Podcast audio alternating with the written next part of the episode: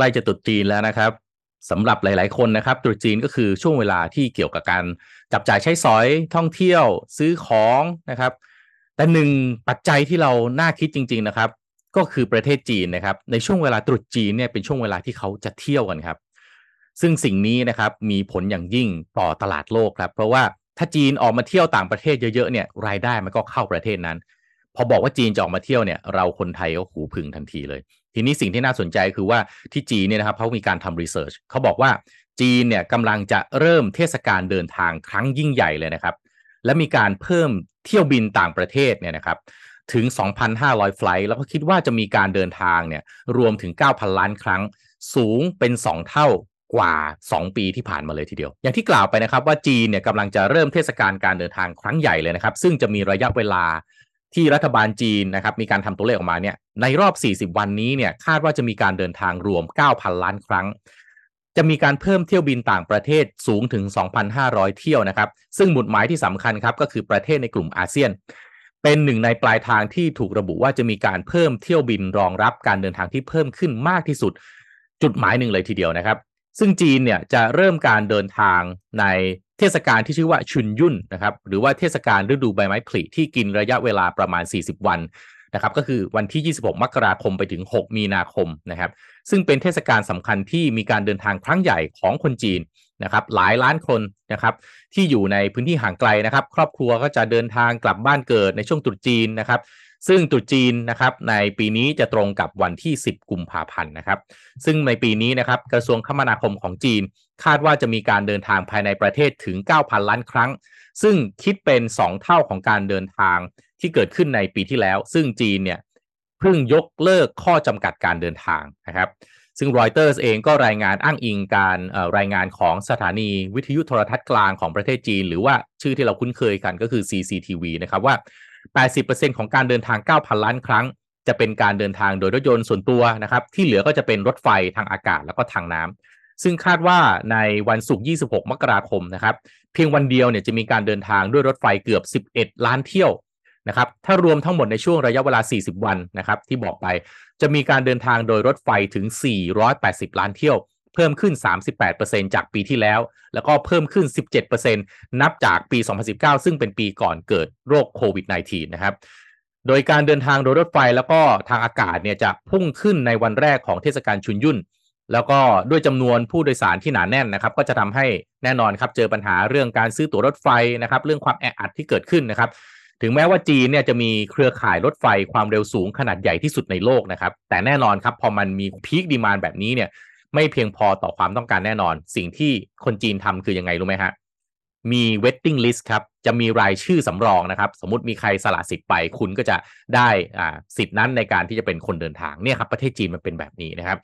ส่วนทางอากาศนะครับนะฮะหน่วยงานกำกับการบินของจีนก็คาดว่าจะมีถึง 2 ล้านคนนะครับ แล้วก็เชื่อว่าตลอดทั้งหมดเนี่ยนะครับ คาดว่าการเดินทางทางอากาศจะเพิ่มขึ้น นะ19%จากปี 2019 คือก่อนเกิดโควิดนะครับ เป็น 80 ล้านเที่ยวนะครับ ซึ่งสนามบินใหญ่ที่สุดนะครับ ไม่ว่าจะเป็นปักกิ่งเซี่ยงไฮ้เนี่ยคลาคล่ำไปด้วยผู้คนแบบเต็มที่จริง ๆ เลยนะครับ ในสนามบินอย่างที่เซี่ยงไฮ้เนี่ยครับ คาดว่าจะมีผู้โดยสารเพิ่มขึ้น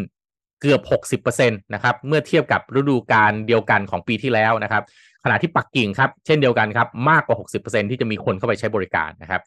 สำหรับการเดินทางไปต่างประเทศครับ นี่คือสิ่งที่ทุกคนในต่างประเทศต้องการจะได้ยินนะครับ ก็คาดว่าเพิ่มขึ้นอย่างมหาศาลแน่นอนนะครับ ก็คือหน่วยงานด้านการบินของจีน ก็เตรียมเพิ่มเที่ยวบินระหว่างประเทศมากกว่า 2,500 เที่ยวนะครับ โดยส่วนใหญ่นะครับจะบินไปยังจุดหมายปลายทางในเอเชีย รวมถึงประเทศเอเชียตะวันออกเฉียงใต้ด้วยนะครับ นอกจากนี้ก็ยังมีการจัดเตรียมจำนวน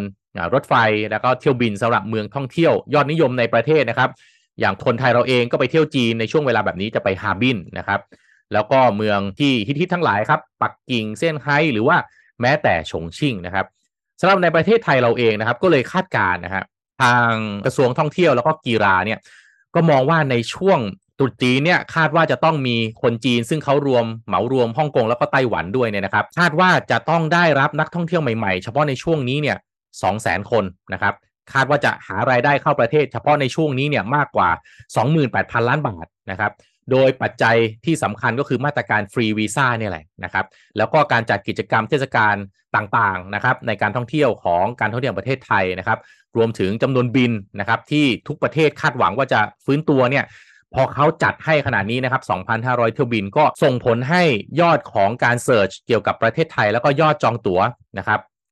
เครื่องบินที่จะเข้าสู่ประเทศไทยเนี่ยเพิ่มขึ้นอย่างมหาศาลนะครับ อย่างไรก็ดีนะครับ จากจำนวนนักท่องเที่ยวที่คาดการณ์ไว้ 200,000 คนเนี่ยก็ยังคิดเป็นสัดส่วนแค่ 56%ถ้าไปเทียบกับก่อนการระบาดของโควิด -19 นะครับ หรือย้อนกลับไปในปี 2562 นะครับ ตอนนั้นพีคจริง ๆ นะครับ ก็คาดว่านักท่องเที่ยวที่เข้ามาเนี่ยนะฮะก็จะทำให้เศรษฐกิจต่างๆนะครับขับเคลื่อนนะครับมีรายได้เข้าไปสู่ภาคการท่องเที่ยว ที่สูงขึ้นอย่างมีนัยสำคัญนะครับสำหรับด้านรายได้นะก็มองว่าในช่วงเทศกาลตรุษจีนเนี่ยนะครับนักท่องเที่ยวจากจีนไต้หวันฮ่องกงเนี่ยจะมีค่าใช้จ่ายเฉลี่ยต่อหัวเนี่ย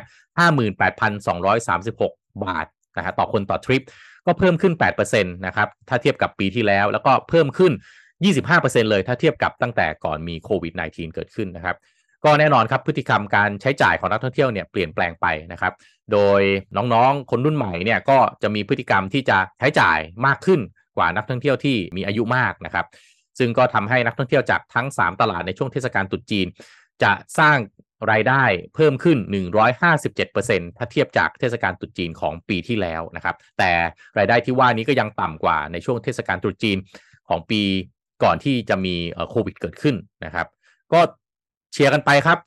จีนเนี่ยเริ่มที่จะกลับมาเปิดให้คนในประเทศท่องเที่ยวไปต่างประเทศได้มากขึ้นแล้วเนี่ยนะครับเขากระดิกนิดเดียวเนี่ยมันก็เป็นผลบวกให้กับประเทศอื่นๆ โดยเฉพาะอย่างประเทศไทยเรา แต่แน่นอนครับอีกด้านหนึ่งคือมันไม่มันไม่มีอะไรครับที่มันมีแต่ด้านดีอย่างเดียว ด้านเสียด้านหนึ่งนักท่องเที่ยว ของจีนเองบางครั้งก็ถูกสวมรอยมาในคราบของคนที่มาทำธุรกิจสีเทานะครับ ผมว่ามันมีทุกประเทศแหละครับ ไม่ต้องประเทศจีนอย่างเดียวแหละครับ ประเทศสหรัฐอเมริกา รัสเซีย อยากมาจากยุโรปก็มีทั้งนั้นนะครับ เพียงแต่ว่าคนที่มาจากจีนมันมีจำนวนเยอะที่สุดนะครับ ก็ต้อง